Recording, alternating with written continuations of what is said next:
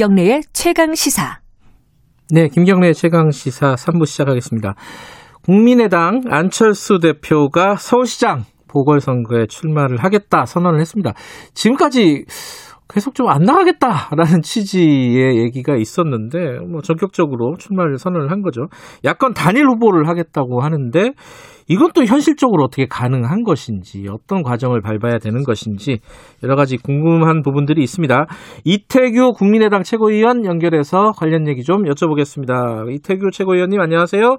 네, 네, 안녕하십니까? 예. 어, 그동안에 계속 부인을 하는 취지였잖아요. 그 서울시장 후보에 대해서는. 대선 쪽으로 좀 바로 가지 않겠느냐 이런 관측이 지배적이었는데 갑자기 이렇게 어, 출마 선언을 한 이유 뭐라고 봐야 되죠? 뭐 안철수 대표가 본인이 대선에 나가겠다고 하는 그 말씀은 뭐 사실이고요. 예. 다만 그런 와중에서도 당 안팎에서는 지속적인 서울시장 보선에 대한 출마 요청이 있어 왔습니다. 네. 또 외부에서 안 대표를 성원하시는 분들이나 또 어, 국민의힘의 여러 의원님들 네. 또 많은 분들에게는 서울시장 출마를 요청했는데도 불구하고 이제 어, 본인은 이제 그거 출마 의사가 없다고 얘기했는데 최근 들어서 이제 어, 그런 출마 요청이 더 세진 측면이 있었고요. 음. 또 안철수 개인 안철수 대표 개인적으로는 이번 정기국회에서 사실 야당이 굉장히 무기력하게 당할 수밖에 없었지 않습니까? 네. 그뭐 공수처법이라든가 여러 가지 부분을 이제 여당이 일방적으로 강행 처리하는 걸 보면서 네. 현재 국회에서 어, 문재인 정권의 어떤 독주 이 부분을 막을 수 없다 이제 이런 부분에서 이거는 결국은 선거에 나가서 집권당을 꺾을 수밖에 없다 이제 이런 음. 결심을 조금 하시게 된 거고요. 예. 또 개인적으로는 어, 본인이 이제 의사 출신이고 이러다 보니까 코로나 19 문제에 관심이 굉장히 많으신데 이 코로나 백신을 제대로 확보도 못했으면서 마치 4,400만 명분을 확보한 것처럼 이렇게 폭장해서 이게 국민을 이 정권이 지금 속이고 있다. 여기에 대한 음. 이제 분노가 굉장히 크셨죠. 예. 음. 그러면요. 어, 대선은 그러면 포기하는 겁니까? 어떻게 되는 거예요, 이게? 일단 대통령 선거가 아니고 서울시장 보궐선거에 나가겠다고 선언했을 적에는 여기에 올인했다고 보시면 됩니다. 어, 아니, 마, 이게, 만약에 이제 어떤 과정을 통해서 어쨌든 서울시장이 안 되면은 계속 대선에 준비를 하면 될 텐데, 되면은 어떻게 되는 거예요? 좀 복잡해지지 않아요, 얘기가? 아니 서울시장에 당선이 되면 예. 본인은 서울시장에 서울시정에 저는 전념하는 것이 맞다고 봅니다. 음. 그래서 혹자는 예. 당선되고 나면 1년 후에 예. 또 야권의 유력 대선 주자로 이렇게 부각되는 거 아니냐 이제 이런 이제 에, 얘기를 하시는 분들도 계세요. 네, 예. 예, 근데 저는 만약에 내년 그 보궐선거에서 당선이 되면 1년 후에 대통령 선거하고 또 지방선거 또 있지 않습니까? 예. 그래서 저는 대통령 선거에 출마하면 안 되고 음. 그 대선에 다시 도전해서 서울시정에 전념하고 서울시정 운영을 잘해서 예. 거기서 정치인으로도 평가받는 것이 중요하다 그렇게 생각을 음, 합니다. 그렇군요. 아까 저희 이준석 국민의힘 최고, 전 최고위원 얘기를 잠깐 들어봤는데 본인이 안철수 대표가 서울시장에 나오는 게 유력하다라고 얘기했다가 바보 됐다고. 그러니까 안철수 대표가 이 지금까지 너무 부인했던 거 아니에요? 지금 말 바꾸기 논란은 좀 피할 수 없지 않을까 이런 얘기도 있더라고요. 그 뭐 그렇게 이야기하시는 분들이 계신데 어쨌든 안 대표 네. 아마 그 부분에 안 대표는 나가 생각이 없다고 이야기하는데 예. 뭐 저도 뭐 몇 번 인터뷰에서 예. 정치는 생물이고 예, 예. 이거 어떻게 될지 모른다고 해서 이제 출마 그 개연성에서 열어놓은 거 아니겠습니까? 예. 그리고 실질적으로 이제 주변의 의원들도 서울시장에 출마하기를 바라고 있었고요. 그러니까 예. 이제 그런 바램들하고 본인의 부인하고 음. 섞이다 보니까 안 대표가 말을 바꾸게 된 것이다. 뭐 이렇게 이야기할 수는 있겠지만 예. 실제로 안 대표가 안 나간다고 이렇게 이야기했을 때 그거는 그분의 진심이었다. 이 부분은 음. 제가 분명히 말씀을 드리겠습니다. 알겠습니다. 그 야권 단일 후보를 얘기를 했어요. 근데 야권 단일 후보가 되려면은 물론 이제 정의당은 지금 빼고 하는 얘기겠죠. 당연히 빼고 하는 얘기일 텐데 국민의힘하고 합쳐야 되는 거잖아요. 그건 뭐 상식적으로 당연한 건데 어떤 과정을 통해서 합치는 것이냐. 이게 국민의힘 내부에서 보면은 아니 그러면 들어와라. 들어와서 당내 경선 하면 되는 거 아니냐. 아주 쉬운 문제다. 이런 노- 논리들이 꽤 많은 것 같아요. 이거 어떻게 보세요? 이거 어떻게 되는 거 어떻게 되는 게 합리적이라고 보십니까? 글쎄요, 그거는 뭐 이제 조금 더 따져봐야 될 문제가 있겠지만 예. 어쨌든 어저께 출마 선언할 때까지는 출마를 할 것이냐 말 것이냐에 대한 이제 고심 속에서 출마 결심을 했고 예. 그리고 이제 당장 지금 사회자께서 말씀하신 대로 이제 현실적인 문제가 야권 후보 단일화를 그렇죠. 어떻게 할 것이냐 이런 예. 문제 아니겠습니까? 그래서 예. 그 부분에 대해서 사실 구체적으로 저희가 검토한 거는 없고요. 예. 다만 이제 어, 개개인의 어떤 유불리가 아니라 예.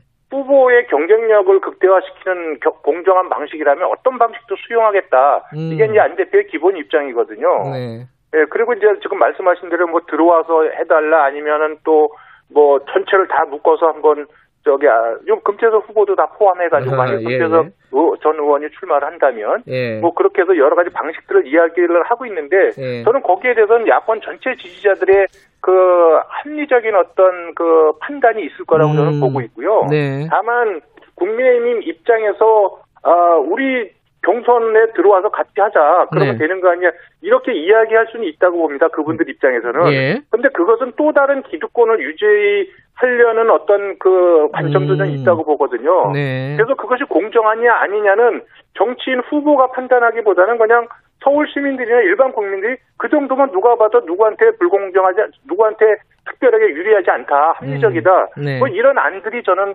도출될 수 있- 있을 거다 이렇게 생각하고 있습니다. 예. 그 이태규 의원께서 보시기에 어, 가장 합리적인 방식은 어떤 방식이라고 보세요? 그러니까 아까 뭐 이제 사람들 생각이 다 다를 거 아니에요? 국민의힘 생각이 다를 거고 국민의당 생각도 다를 그거는 거고. 저기 예. 나중에 저희가 저희 내부에 한번 정리된 의견이 있으면 그때 말씀을 좀 드리겠습니다. 아, 저희가 지- 지금은- 구체적인 안을 음. 가지고 네. 어, 검토하거나 판단하진 않았습니다. 아 그래요. 네. 어, 그 어떤 방식이든지 공정성이 담보되면 괜찮다 이런 취지잖아요. 지금 최수 대표의 얘기가. 지금 지금 우리 시대의 가장 큰 문제가 음. 불공정의 문제거든요. 근데 이게 공정하다는 게 제일 어려운 거잖아요. 사실은 다들 아니, 그러니까 그- 생각이 그 달라서. 예. 그러니까 지금 막 그 공정하다는 걸 후보의 관점에서 보면 다를 수 있지 않습니까? 그러니까요. 예. 네, 그런데 제가 볼 때는 그냥 어, 이- 예, 전체 야권의 지지층들의 어떤 의견을 종합해 보면 네. 그 공정의 어떤 기준이나 원칙이나 이런 거는 만들어질 수 있다고 생각합니다. 네. 어쨌든 저 국민의힘이 가장 야권에서 보면 큰 지분을 갖고 있고 김정인 위원장이 지금 사실상 이제 대표 역할을 하고 있지 않습니까? 김정인 네. 위원장과 좀 만나서 얘기를 좀 해봐야 되는 거 아니에요? 이 부분은?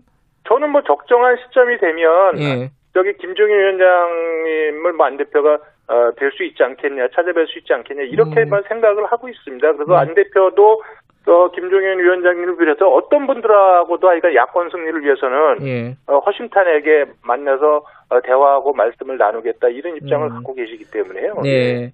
뭐 정치공학적으로는 어떻게 합치느냐, 뭐 과정의 절차를 어떻게 받느냐 이런 문제가 가장 크겠지만은 내용적인 문제도 있습니다. 지금 이제 국민의힘의 색깔과 그 지향하는 바와 국민의당이 지향하는 바는 같다고 볼 수 있어요. 이게 합칠 정도로 어떻게 보십니까? 저는 지금 이제 야권은 이제 두 가지 과제가 있다고 보는데요. 예. 하나는 어쨌든 현재 정권을 견제하기 위해서 힘을 합치는 거고 예. 또 하나는 이제 대안 세력으로서 국민의 신뢰를 확보하기엔 저는 이제 내부 혁신의 문제가 있다고 생각을 합니다. 음. 그런 측면에서 안 대표가 이제 야권의 혁신 플랫폼을 어, 통해서 야권의 연대와 혁신을 고민해 보자고 말씀을 하셨던 부분이 있고 예.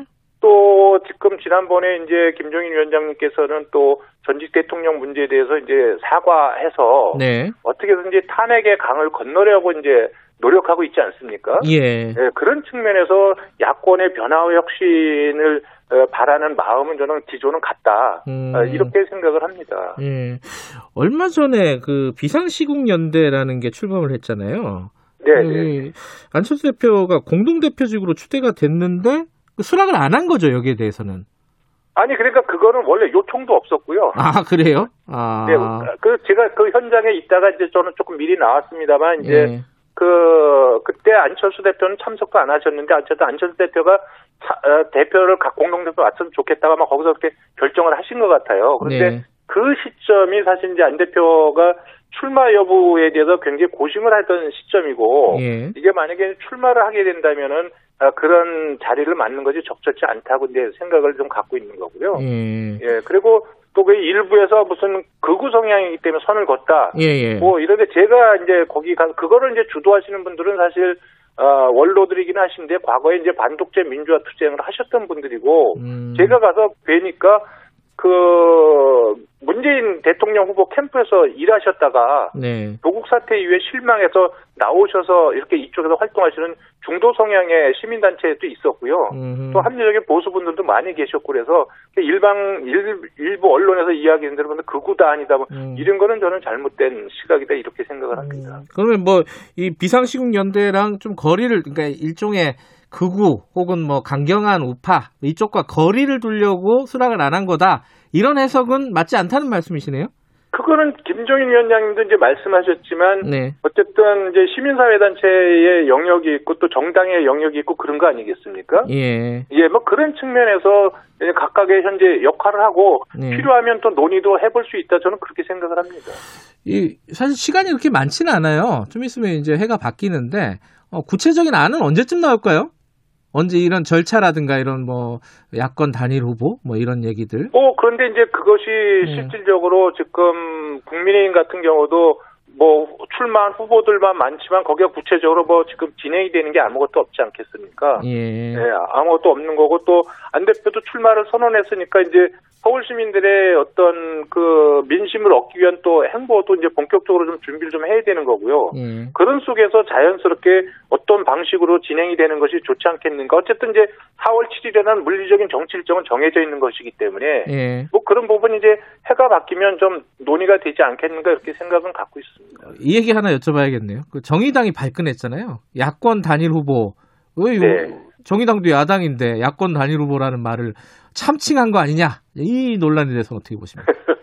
저는 뭐 정의당 입장에서는 뭐 그렇게 이야기할 수 있다고 보는데 예. 우리가 통상적으로 봤을 때 정의당을 지금 야당이라고 보기는 사실 좀 어려운 측면이 있지 않습니까? 왜냐하면 계속해서 이제 민주당 전제 여당하고 이제 음. 보조를 맞춰 정치적인 보조를 맞춰왔기 때문에 예. 거기를 본인들은 야당이라고 할 수는 있지만 또 이쪽에 이제 문재인 정권하고 각을 세우고 있는 야당 입장에서는 음. 정의당을 야당이라고 보기는 어려워서 저는 뭐 그렇게 말씀은 하실 수는 있지만 네. 그러면 뭐 그냥 야당을 참칭하지 마라 하지 말고 법야권에서 우리는 빼달라 뭐 이렇게 말씀하시는 것이 그냥 합리적이지 않겠는가 아. 이렇게 생각을 합니다. 뭐 보수 단일 후보 이런 이런 마- 표현도 있잖아요. 있기는. 보, 보수요? 예, 보수 단일 후보 이렇게 표현할 수도 있는 거잖아요. 야권 단일 저는 후보가 그거는 아니라. 아니라고 봅니다. 그래요? 지금 음. 야권이 지금 문, 그 보궐선거에서 이기려고 하는 부분은 중도와 보수의 연대와 협력을 통해서 확장성을 확보하지 않으면 어렵다고 보는 거고 지금 국민의힘 음. 자체적으로 내년 보궐선거에서 이길 수 있겠습니까? 국민의힘이 음. 덩치는 크지만 확장성에 지금 분명한 한계를 갖고 있기 때문에 아. 네, 그, 래서 중도와 실질적으로 문재인 정권의 실망한 합리적 진보까지 끌어들이지 않으면 예. 내년 보궐선거가 그렇게 간단치 않습니다. 예. 그런 측면에서 지금 법야권, 야권, 법야권 음. 후보 단일화 문제가 이야기가 되는 것이지 예. 보수의 문제 안철수 대표는 본인은 보수 아니라고 분명 자기 생각을 갖고 있습니다. 아, 그래요. 그렇습니다. 알겠습니다. 오늘 여기까지 듣죠. 고맙습니다. 네네 고맙습니다. 이태규 국민의당 최고위원이었습니다. 지금 시각은 8시 43분입니다.